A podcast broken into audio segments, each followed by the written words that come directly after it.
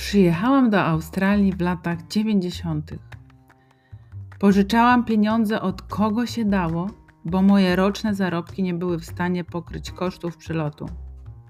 Miałam już 30 lat i zero języka w gębie. Poszłam na kurs językowy.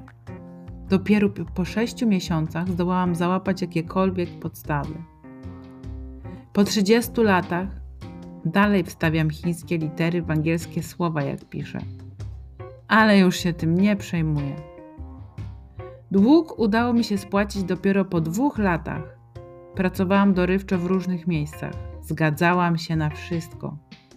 Oszczędzałam jak najwięcej, żeby pozbyć się tej kuli u nogi. Już nigdy więcej nie chcę być od nikogo zależna. Na szczęście miska ryżu i tuńczyk trzy razy dziennie należą już do historii. Teraz trzy razy w roku jeżdżę na wakacje. Ostatnio zabrałam całą rodzinę na Tasmanię. A ciebie, Agata, zabiorę na tradycyjne chińskie jedzenie. Ja stawiam.